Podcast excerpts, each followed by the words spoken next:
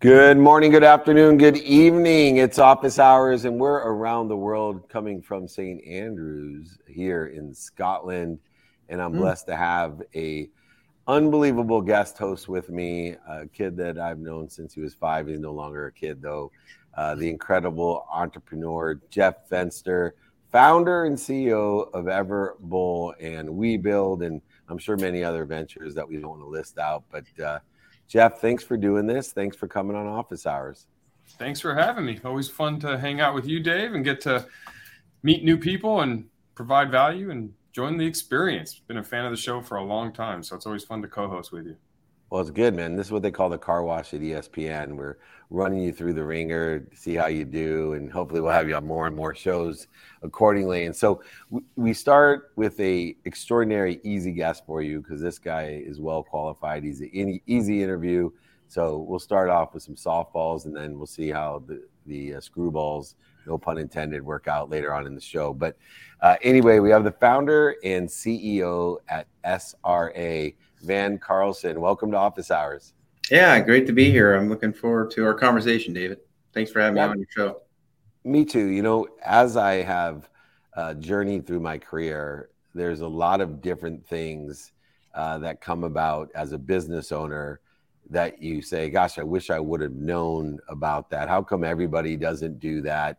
Uh, including, by the way, like the ERC program uh, that came out you know, I took it to my accountant, and because my accountant really didn't know about it, instead of telling me the truth and saying, "Hey, I don't know about it," uh, he just said, "No, no, no, it's not right for you." And meanwhile, you know, hundreds of thousands of dollars later, I was very pleased to find out that ERC was for me.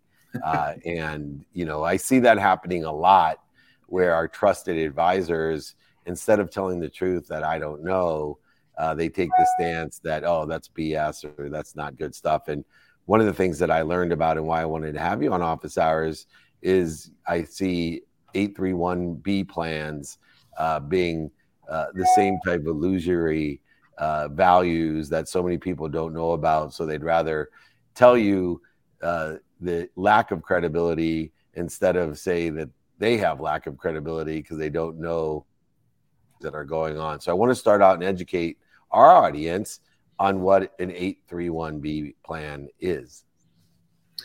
Yeah, so an 831B plan, eh, you know, we compare it to the 401k plan. Really, I mean, it's just part of the tax code. Um, the difference is uh, the 831B plan was uh, put in the tax code in 1986 because of what was going on in traditional insurances.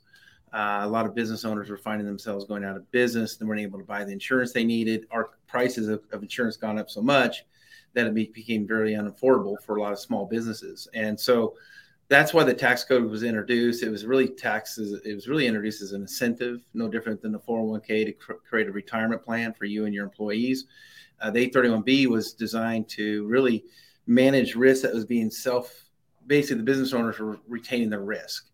Um, and what allows an 831B to do is really to put money into it. You expense it out of your operating company, no different than the 401k contributions, but the 831B doesn't get taxed on that on those on those dollars. So now you're able to build up those reserves and really manage your self-insured risk more, more effectively and efficiently. Um, that's what the code does, and and it's it's really the only two code business owners really have on the books. It allows you to just defer your profits, your taxable income, and really to make your business stronger, survive during those downtimes and unforeseen incidences. I mean, the best, best obviously one we can point to is COVID 19.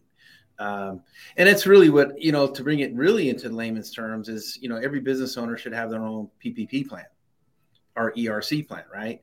It just needs to be funded by the business owners. I don't think we can go, I don't think what we've done and the plans that we ha- either did or didn't have in place to deal with COVID 19 uh, it you know going forward, I think business owners need to have their own PPP plan, and 831B plan does that for them much more efficiently and effectively uh, than anything else that's available to the business owners today.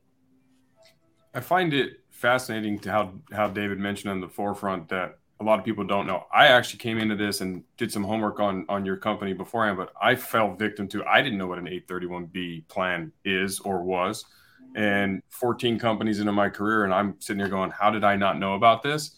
So my question is: Is it industry agnostic, or are there certain industries where an 831B is much more prevalent and much more important versus others? You know, we we have over 700 clients around the country, and it comes from all industries. Uh, self-insuring risk, retaining risk uh, is not a it's not an issue, right? I mean, every business owner, and sometimes you don't know yourself, and you know you don't you don't know you have that risk until it happens. And again, finding out you're non-essential business and being forced to shut down and having no triggering event happen happen for your business interruption, you're on your own. And that's really why the government had to come in and do what they did. But you know, uh, it really comes down to who adopts it first. This was in 1986. Uh, Fortune 500 companies have known about these codes for a very long time. They've adopted it pretty quickly. It was never really designed to do that. It was really designed to help the small to middle market business owners out. Um, also, it got hijacked for something that's completely unrelated, and that was really for estate tax planning. And that's really where the 831B was kind of got got hit on pretty hard by the IRS. It was being used for something else that was really wasn't intended to, like you know, shockingly. um, but uh, that's really so so you know, even though it's been on the books for almost forty years, it, you're, you're you, it's not unique to you, Jeff, that you don't know about it. I mean, it's unfortunately, and and to getting back to the CPA community, you know, there's they're still trying to figure out what the 2017 Tax Reform Act had in it, right? So there's just a lot of things that go in out there, and that's why we're we're an admin company. So we admin the plans for business owners, no different than if you hired a 401k administrator to administer your plan. There's rules and regulations. There's there's four part tests and all that kind of stuff, and it's our job to make sure you comply with that. And that's why you that's why you hire companies like us to to administer your plans for you. But uh, there's there's always one of those things where um, you don't want to be the last one to know about it, but uh, you know we do talk about it all the time. I mean, your competitors are doing it. Your other you know other people in this space are doing it. Um, we think it's going to become a normal business practice. It's going to have to, because again, it's it's you know businesses that are profitable, good, successful enterprises need to put away rainy day funds for the unplanned, and and the world's gotten much more complex as we know. And to that measure, uh, regardless of what the plans are, and administrating it how come there's no advertisement or no education out there you know especially for small and mid-sized businesses it would seem to me that there would be an administrator that you know put some dollars behind amplifying the message uh, especially with the lower cost of social media uh, in the different platforms uh, are jeff and i just uh, alluded because of the silo type of marketing that exists on social media, or uh, are there no big players, you know, pounding this like they do the 401k? Not yet, and that's that's somebody's got to be the first one to do it, and and we and I, I kind of feel like we are. I mean, we have a lot of competitors in the space, but typically they're attorneys and CPAs.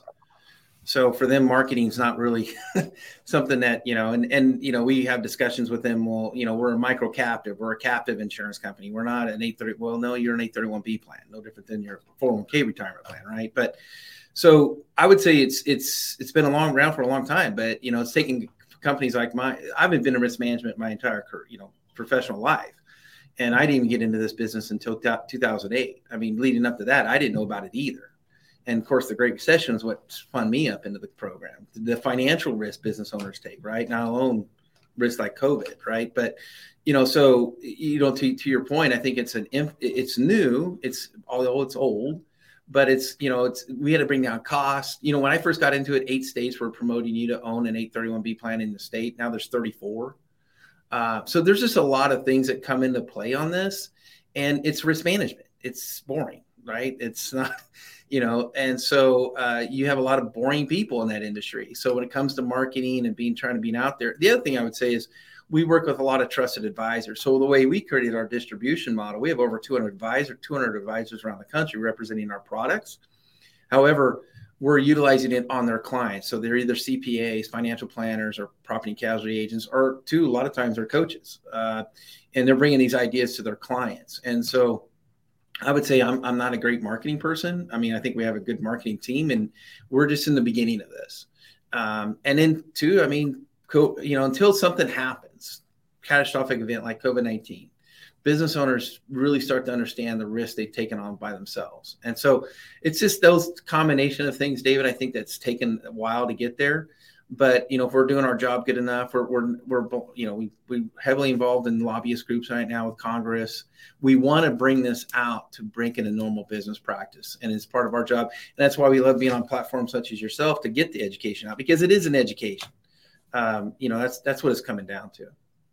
If i build up a big enough 831b portfolio or value do i even need traditional insurance or would this replace all of that ancillary insurance for me so, you know, a lot of times I tell our clients we're not here to increase or decrease the risk you have. We're here to manage your risk more effectively. And that's what 831B does.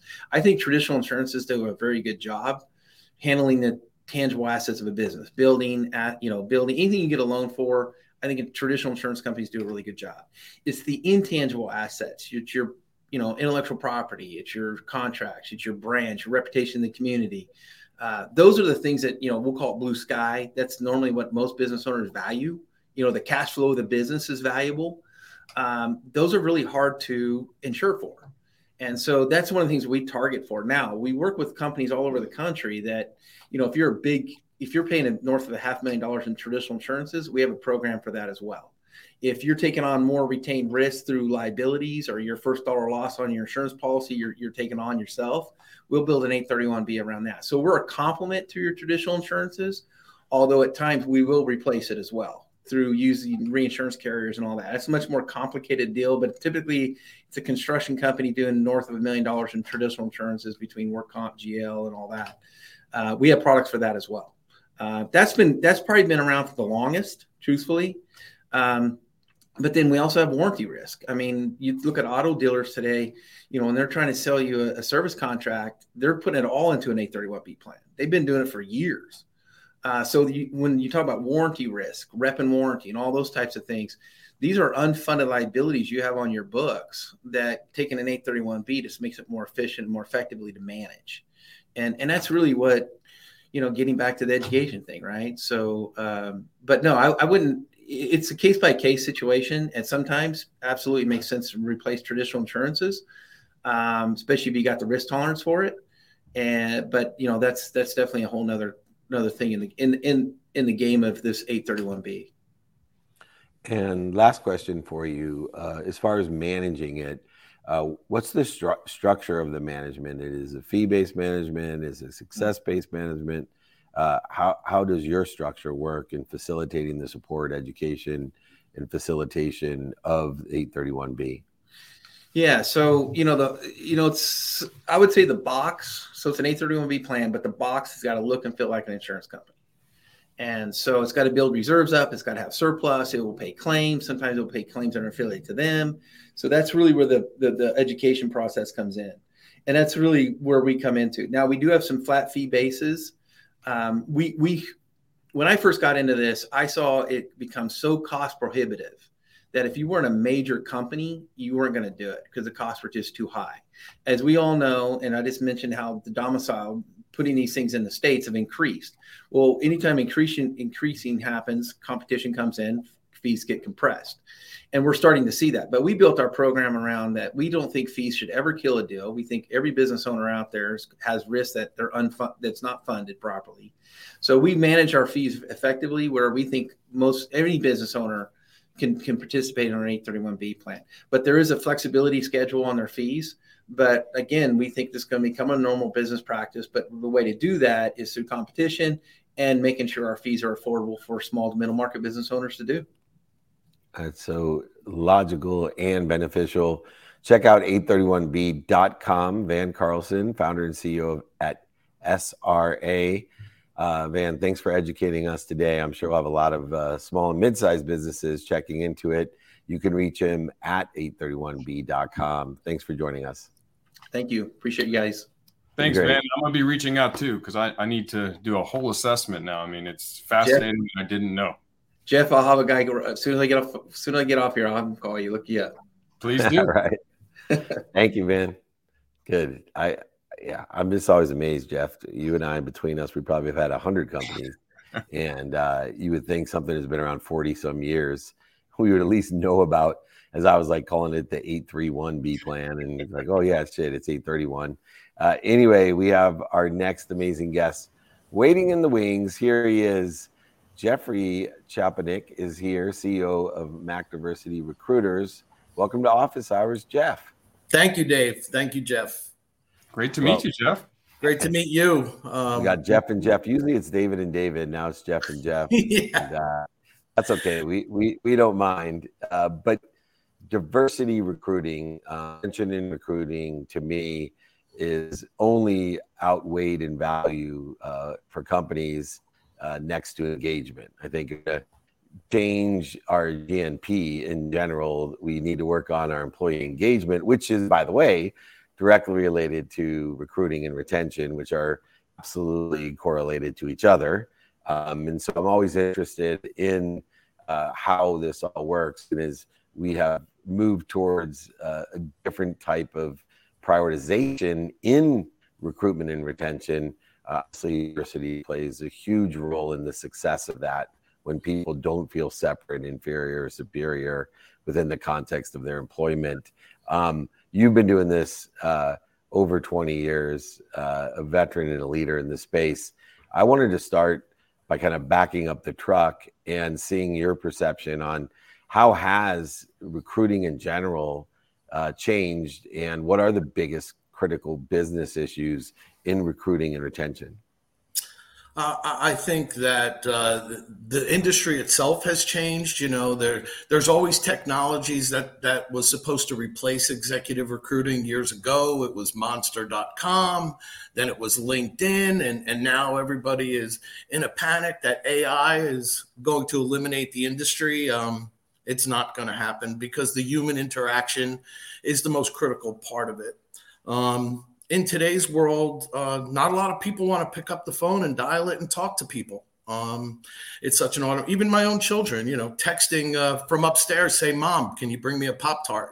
Um, uh, but the human interaction is a critical piece of it all, and they'll never be able to replace that. And and our business is continuing to thrive and grow because of that. My my kids text me, Dad, can you go get me an Everbowl? How do you like that, Jeff Fenster? They have very, very smart kids. I mean, let's let's start there. you got them hooked. Intelligent children. No, um, it's awesome. It, it's interesting how this all came about. I, I, was actually about nine years ago asked to speak at a Texas Diversity Council. The original founding business was Mac Executive Recruiters. And then I was asked to speak at a Texas Diversity Council event. And at the end of it, they asked me to join the board of directors of the Texas Diversity Council. They thought I brought a lot to the table and could help. And so I spent the next year traveling around to the 13 chapters of the National Diversity Council around the country. And after that year, um, they asked me to join the national board of directors, which I, am still a part of. Um, what that did was it gave us a backdoor view as to how much companies were really struggling to increase their diversity workforce. Um, and that's what when Mac Diversity Recruiters was formed. Um, and so there's a lot of companies in today's market that are jumping into the pool now We've just had about an eight year head start, and our client portfolio proves that. We work for some of the biggest and best, helping with their diversity initiatives. So, Jeff, I actually sold a recruiting agency in 2011, so I have a little experience in your industry. Um, my question is understanding one of the reasons why diversity and increasing diversity in organizations is difficult is because systemically you have this group of individuals that didn't have diversity that have elevated themselves to the higher level positions. And then if you are sourcing a high level position for your organization that experience that domain expertise doesn't reside in that entirety of the um, diverse culture. How do you help move that pendulum where most companies they want diversity but they also want best in breed or at least on paper best in breed? And so as a recruiting agency how can you decipher through all the different resumes and understand that maybe it's disproportionately heavy in one culture, but you need to find that talent elsewhere. So we have about five different ways we go about finding them. One of them is in AI-based software. Uh, we're partners with 10 engineers that left Microsoft and started an AI firm in order to seek out diversity candidates in the marketplace. Um, but we also, because of our years of experience, have a massive pipeline of diversity candidates. But I certainly don't want to say, Jeff, that um, every C level executive position has diversity candidates available to it. What clients are really doing is building the strength to the people that report to those C level so that they can grow them to be at the C level. Um, and, and, and even at the entry level, we help a lot of companies who say we need a lot of people walk into a company and say, no one here looks like me. Um, and and so we are helping them. It can't be a one hire wonder. Um, they have to make a concerted effort to increase whatever diversity that may be, Latinx, African American, on and on. Um, but they can't just put one person in a building so that when they look around at all the other desks, there's no one else like them there. You know what's so interesting about DEI and diversity and inclusion that you know amazes me, and you know working especially in sports. If you look at like the Rooney Rule and all the things they're trying to do with good intention, uh, is that we now have enough data to show the one thing that should motivate companies to be diverse uh, which is you make more money. Um, and the numbers are indisputable uh, that a diverse management, a diverse director, a diverse board uh, makes more money. It's, absolutely it's true. It's the color green that makes diversity so interesting to companies. And yet, you know, still there seems to be a slow progress, uh, slower than people would want, obviously, but it seems irrational that we've you know moved past the theoretical into the reality of making more money. And everyone's not jumping on board. And if they're jumping on board a lot of them like you say are putting their toe in the water. Yeah. uh, why why do you think there is a slower progress obviously than what people want? That's true in every you know and that's a good thing by the way that you know people want it to move faster but why isn't it move being faster than it, it, it does today well, I think there's a couple of reasons. I think that one of the reasons is um, if you're trying to put a diversity individual in, let's just call it a senior manager position, and they bring about seven or eight out of 10 bullet points to the table, but they're missing one or two. A lot, and then there's another person who may not be diverse who has all 10 of them. They think in the moment and they say, I'm going to hire the guy that brings all 10 to the table. What a lot of our clients do along with our coaching is, is go to the candidates and say, listen, you're eight out of 10. Rather than come in as a senior manager and put you in a position where you won't be successful immediately, let's downgrade it to a manager, let you get a year under your belt, and then become a senior manager. So there are many companies that do that, but there's also companies that don't, who live in that moment. I think another hurdle for diversity right now in today's world, and I am not a political guy, but you read a lot about governments sort of backing away from DE and I um, in different states. And so when a company sees that, well, this isn't important to the state or federal government, it shouldn't be as important to me. So there's a mixed signal going on out there, which I think is to their detriment because, David, it is factual when you increase your diversity, you make more money. Yeah, you get the totality of ideas and from all different cultures and all different genders, which provides more opportunity for your organization. But I think to the point David just made and you just uh, articulated on, it's hard because until you until you have a diverse population, it's hard to bring one in that, like you said, someone comes in from a different culture and they look around and they're the only one, and are they thriving and are they comfortable? And how does the organization change bottom down or top top down or bottom up? Right. um, so an organization like yours at mac i think it starts or could be started by the, the quality of the applicants you provide. Because if i hire a recruiting firm and they give me 10 applicants and only one would be a, a fall under the diverse criteria i'm judging them against nine others that aren't. So how can the organ how can the industry change to say you know what kind of like the rooney rule we will give a minimum of blank to make sure that we have that view of all the different genders and ethnicities and cultures?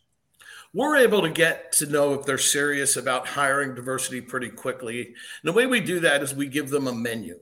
We say okay listen uh, if you want a 100% diversity slate submittal it's it's x amount of dollars if if you want a, a, a diverse slate where it could be a number of different, including white Anglo-Saxon Protestant males. Um, uh, you can have that menu, or if you just say, "I just want the best person that could fill this job immediately," we know very quickly based on the spend that they're willing to do if they're serious about diversity. Does that imply spending? I have to spend more to achieve diversity? No, no, no. We we work on an engaged basis. Recruiting diversity is a lot more time and energy and harder. So our pricing for the 100% diversity candidates is a little higher than a diverse slate or best candidate because there's a lot more time involved. Now, don't misunderstand me. That money that they put up front gets uh, uh, credited against the final invoice. No one wastes their money. They're not spending more just to get diversity. It's giving us a little bit of a financial upside on the beginning because we know it's that much harder. The money, the, the fee at the end of the process is the same for everybody. And it's credited towards that fee. Uh, yes. Last question, uh, real quick, before I get to our next guest.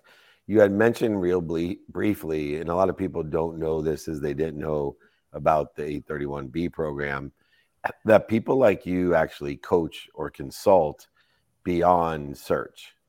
Um, Absolutely. And, and the value of the consultation and the coaching uh, sometimes it, it exceeds uh, anything that people could understand. So, what are some of the things that you coach and consult on, uh, not necessarily just doing the coaching? I mean, the, the, the recruiting. Uh, so we, from the diversity side, of course, we, we focus on that, but also uh, candidate or employee retention is a big part right now. Uh, we also do executive coaching. So a lot of our clients, especially at the C level, you know, they're, they're making a big hire with a lot of spend, and they will hire us to have our coaches go to their environment, get a real good feel on the culture and what they'll be looking for on day one. And then our coaches spend time with that candidate that's going to join them so that they can hit the ground running. There's not this 30, 45, 60 day of trying to, you know, get your feet wet and understand it. We, we ramp up that time to where they have an impact much faster.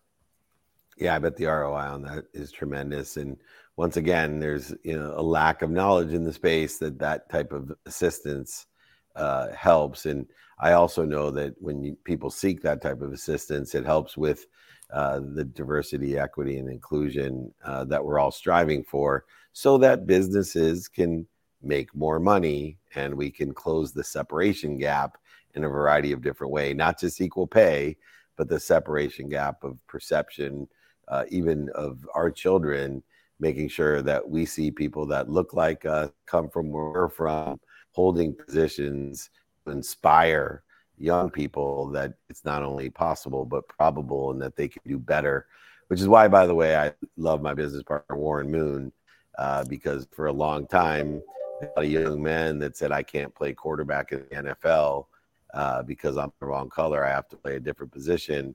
And it took someone you know six years in canada and you know 44 until he's 44 years old uh, to, pr- to prove it wasn't the color of his skin, but it was uh, the incredible brain power and accuracy of his arm uh, that made him the greatest quarterback of his era.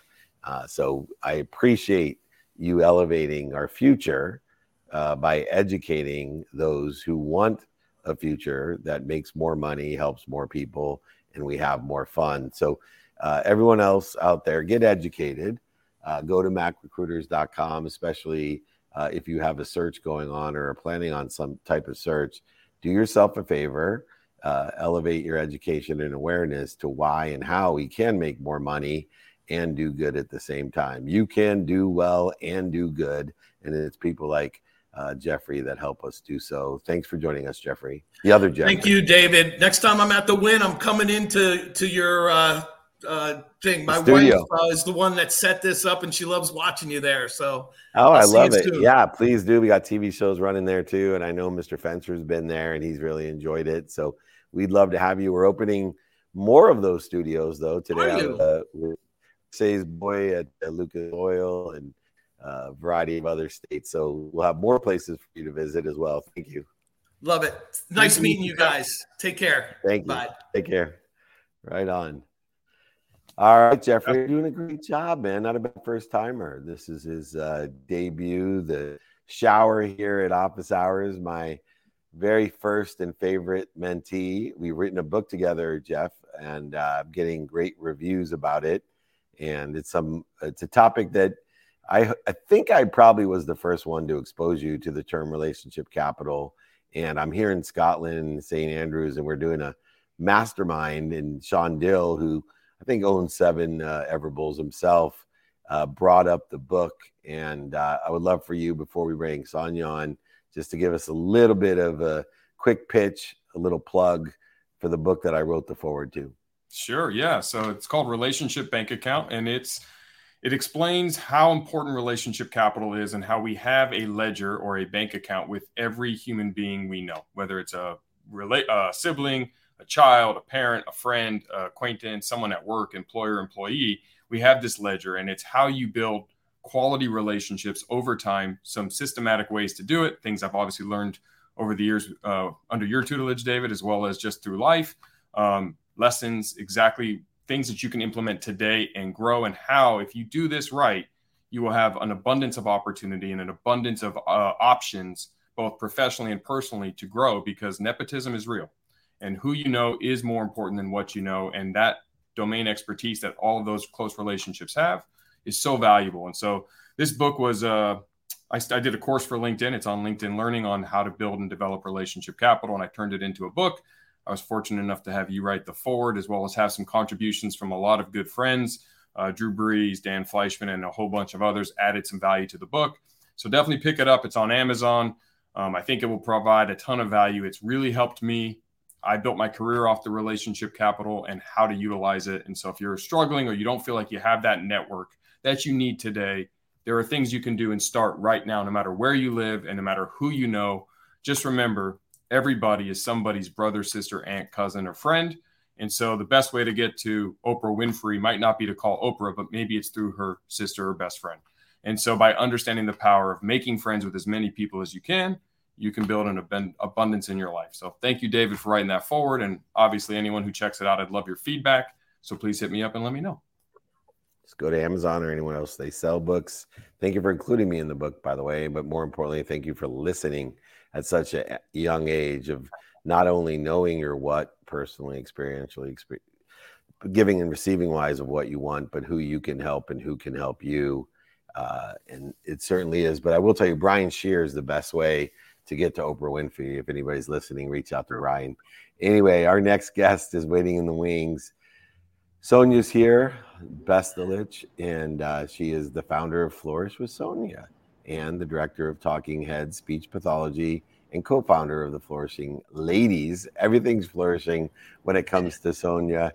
Flourishing for Moms is her award-winning book, 21 Ways to Thrive with Self-Care and Acceptance. Learn to cultivate 21 healthy ways to let go of your unrealistic expectations and create a space to celebrate your unique parenting pathway, which is so important. Thank you so much for joining us, Sonia. Nice to meet you, Sonia. Likewise. And Jeff, your book sounds amazing. Congratulations. Thank you for having me, David. And um, I believe it's a happy birthday for your daughter, one of them. Well, very, very good research. Yes, my 18 uh, year old uh, turns uh, 19 on January, uh, June 9th. Uh, so we're in Scotland going to celebrate her birthday, and I think she's going to break our rules and have about 50 people at our home. Uh, I have my 13 year old there that will report into me uh, how many people over the legal limit uh, she's bringing into my home uh, for her party on Friday night in California.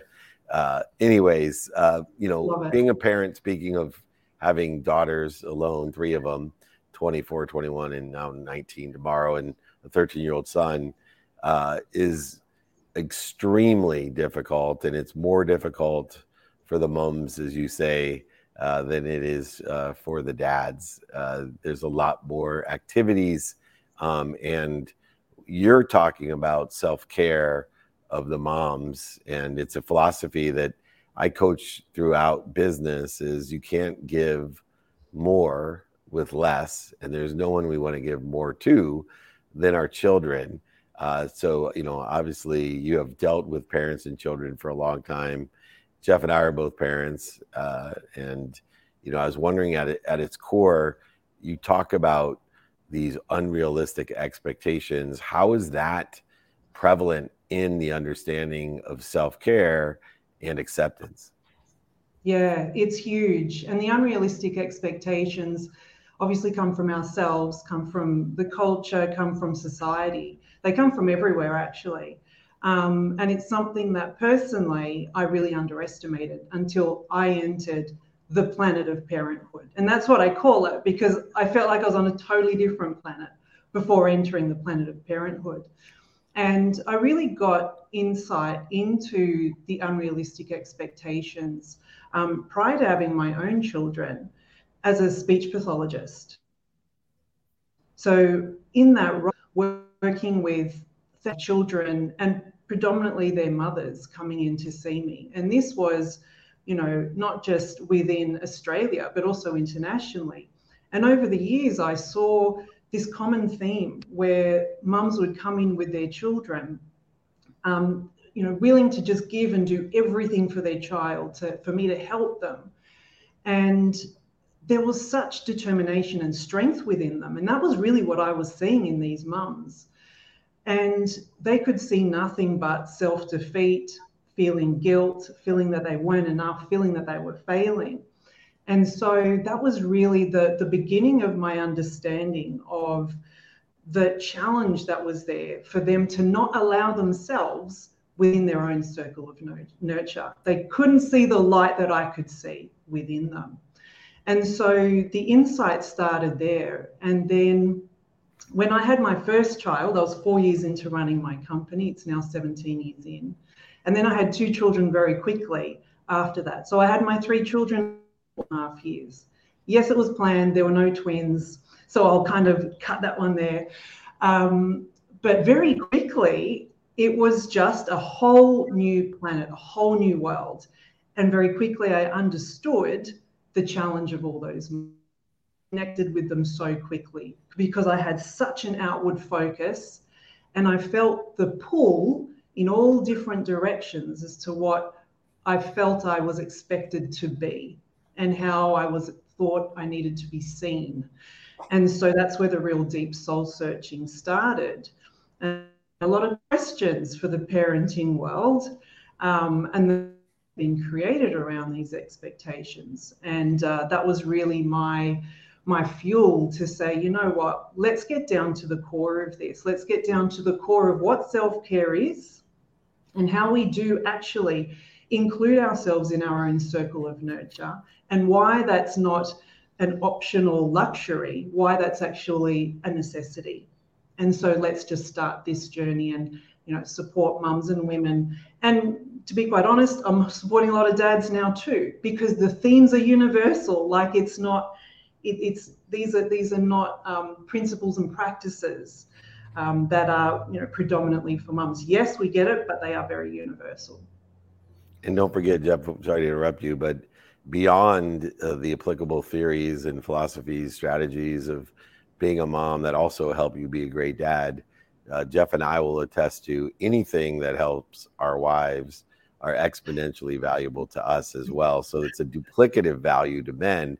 Yes, we can apply uh, the book to ourselves, but it's also a duplicative positive that anything that helps our wives exponentially helps our lives. Uh, go ahead, Jeff. Sorry for interrupting.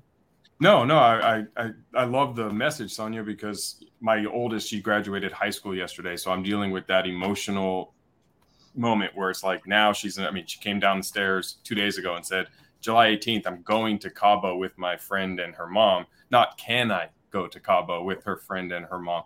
And that was my first moment where I'm like, uh oh, she's an adult now. And that whole emotional side. But I think if I understand the, the root concept of what you're really teaching is, and I'm going to try to use an analogy. I'm, I'm going to ask if you tell me if this is a fair analogy, but it's like when we're flying in an airplane and the masks fall down and they say put yours on before you help your child is it ideally because if i help my child first and then i run out of oxygen and i pass out no one's there to help me so i must take care of myself so i can be the best version for my of myself for my child mom or dad?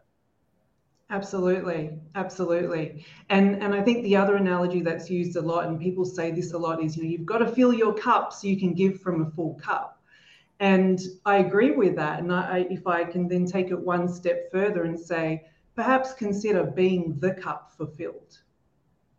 Hmm. And if you are the cup fulfilled, then what emanates from that is effortless. And what your, your children are picking up from that, you don't have to try to do anything because you are a fulfilled cup. And that is the most powerful thing you can be and most empowering thing you can be for your children and everyone else around you. But being an expert, I have to ask you. So I'm going to go back in time. This was uh, 15 years ago. I had a great job. I didn't want to pursue this job. I wanted to branch off and be an entrepreneur on my own. And my dad said to me, I don't have the, I, I'm being reckless. I'm a parent and I don't have the freedom to go chase my dream because I have to be a parent and I have to be thinking of my child. I was much younger. I'm, I'm 40. I was 25. And my response back then was, I, I, felt the opposite. I felt I had an obligation to pursue my my dreams and show my child what that looks like, and not show my child that you must settle because of these things. Is that was I being wrong or right? Was I being selfish as far as the fulfilling my cup? And does that apply in the same context with which your book's about? Yeah, I love that example, Jeff, because that's exactly what it's all about. And it's about being heart led. I talk about you know, and often work with people to pull them out of the highway of their head and come into the, you know, the super highway of your heart that's within your body. So it's following your heart, following your dreams, being the cup fulfilled. And as David, you mentioned before, you know, it's really a model of possibility. And when you're following your heart and you're fulfilled, everything feels in flow and it's effortless. And what I say is you're high vibing. And that's what you want for your children uh, to have that faith within themselves, to trust in themselves, to follow those those energetic heart-led nudges. And that's the most beautiful gift that we can that we can give, in my view. Yeah, and to finish up, uh, you know, being a son of a mom who, as a single mom, you know, raised beyond me extraordinary children. Uh, your podcast, Chat About Children podcast, uh, with you, Sonia, um, Bestulic. Uh, you have a series that you know I think I, am going to be a part of about raising empowered humans, which is my goal in life. Believe it or not, beyond my own children, is to empower others, to empower others to be happy. And Jeff's example, I think, is a great way to empower your children. Uh, but there's one other thing I think that needs to be taught, and I heard it on uh, your podcast as a topic. In, in the way that I would summarize it, is that moms are really good at appreciating what they have. Uh, and they're really good at acknowledging what they have because acknowledgement is uh, the only way you can acquire the knowledge of what you have beyond appreciation is to not have it anymore. So moms give away everything. And my mom's a classic example of a woman who raised these extraordinary children on her own and uh, appreciated it, added value to it, and acknowledged it, gave it all away gave away her health, her wealth, uh, her worthiness. Uh, and yet she forgot the third component of abundance, which is asking for help. So I believe the three A's uh, in this empowering uh, situation is to appreciate everything, uh, but also to acknowledge it, give it away, have it lost or stolen or manipulated, whatever, just don't have it anymore.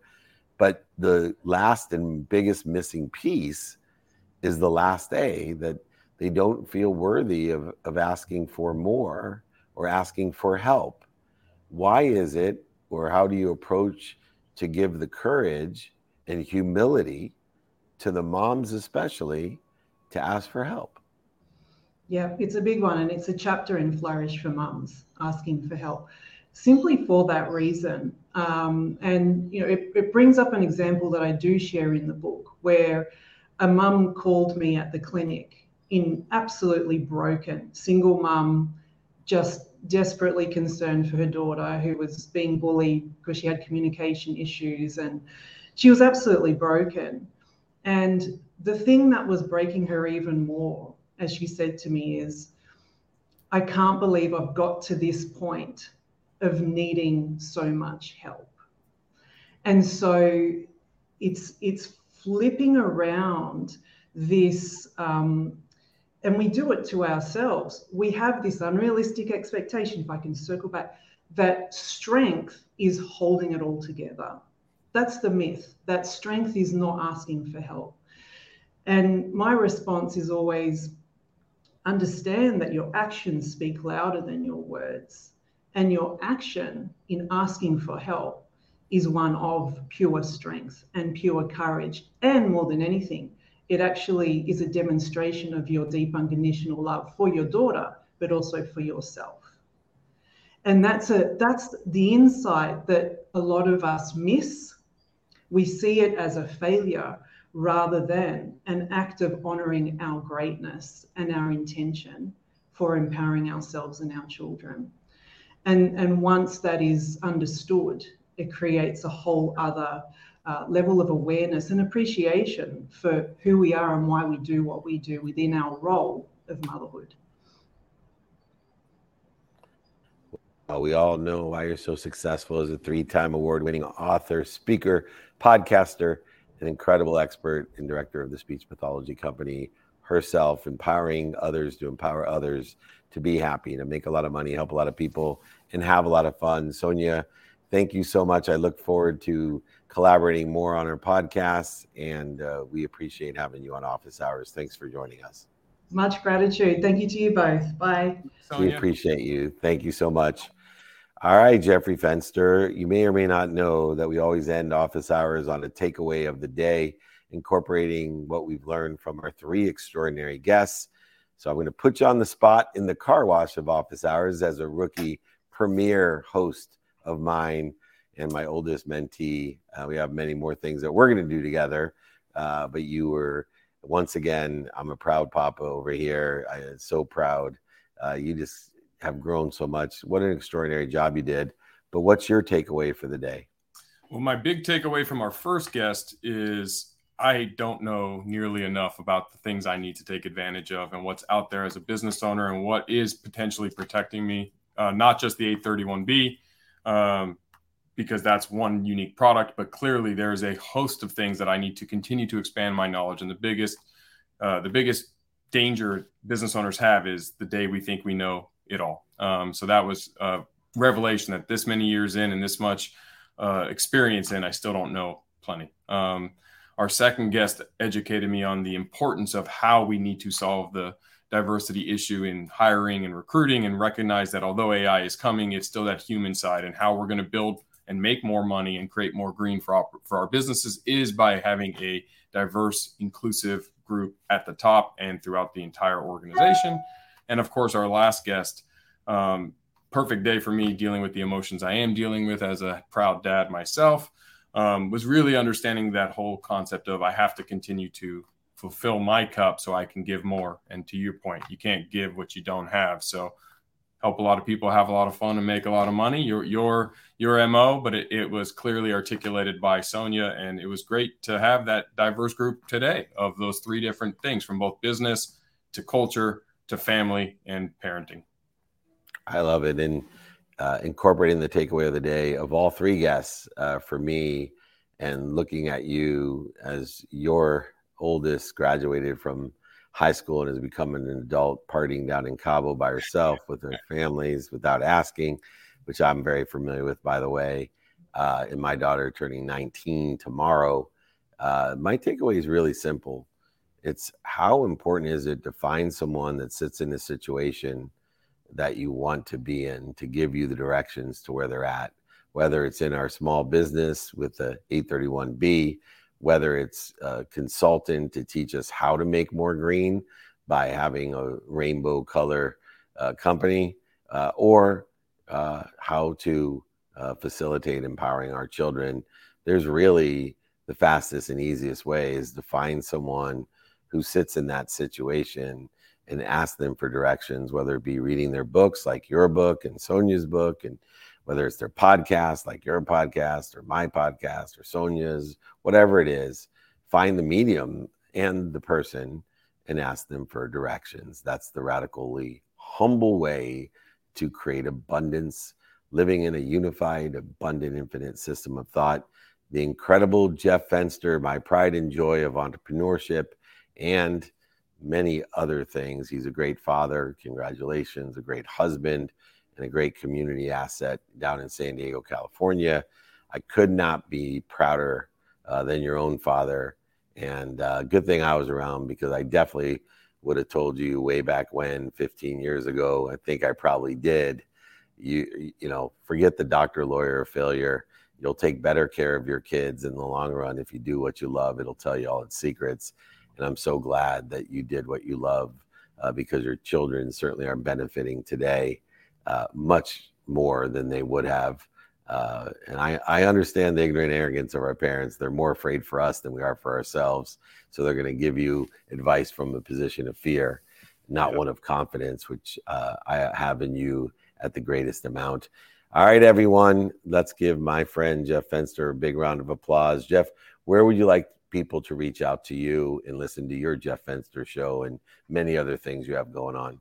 Uh, at Fenster Jeff on social, Jeff at Everbowl or connect at jefffenster.com. The Jeff Fenster show will be coming live this month in June on all the platforms, so please check it out and on YouTube. And I just want to take one more second and I want to applaud those watching this. Um, I've had the fortuitousness of knowing David for 35 years now, uh, since I was four or five years old. But you already are taking that first step. And wherever you are on your journey, whatever roadblocks are in front of you, as Dave said, his lesson of the day of finding that person who's sitting in that seat. David is a resource that I have used tremendously. Um, I've made more withdrawals, if you read my book, than deposits, but he's been uh, a grateful bank and has allowed me to continue to do that. Um, I'm not where I am not I am today, but for the information, knowledge, and experience I got working around Dave, taking the hard lessons from Dave, the fights, the love, all the things in between, and the fact that he's opened this up on a regular basis to give you access to this information. You're already doing the first step. You're, you're taking it, but now take that next step and follow through. Continue to go to all the things that David offers. Reach out to him. That third A is the hardest. I know I struggle with it as well, but ask him for help. He has all those programs and I want to just tell you, I'm not just a uh, a fan, but I was a client of this experience that you're going through, and I can speak firsthand that this is the right path. So I want to thank you for having me on. It's a pleasure and honor to come on with you, and it's been fun. We'll have you back. You win, and uh, winners win, proven by Jeff Fenster. Everyone, check him out. Thanks for joining me, brother. Thank you. Enjoy Scotland and happy birthday. come daughter. with me next time. Thanks, brother. All right, live from Scotland. It's David at dmeltzer.com. Be happy, uh, everyone. Most importantly, we got training tomorrow at uh, 6 a.m. Pacific time.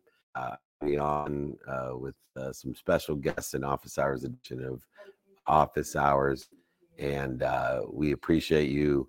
So email me if you're not registered. We have over 80,000 people registered. Been doing it for over 23 years, every single week all you got to do is reach out to me. If it's free, it's we. Email me, david at dmeltzer.com. We'll throw in a free book at registration. Uh, we'll sign it, send it to you, pay for the book and shipping. Uh, but most importantly, just be more interested than interesting. Be kind to your future self and do good deeds. We'll see you tomorrow. Thanks so much.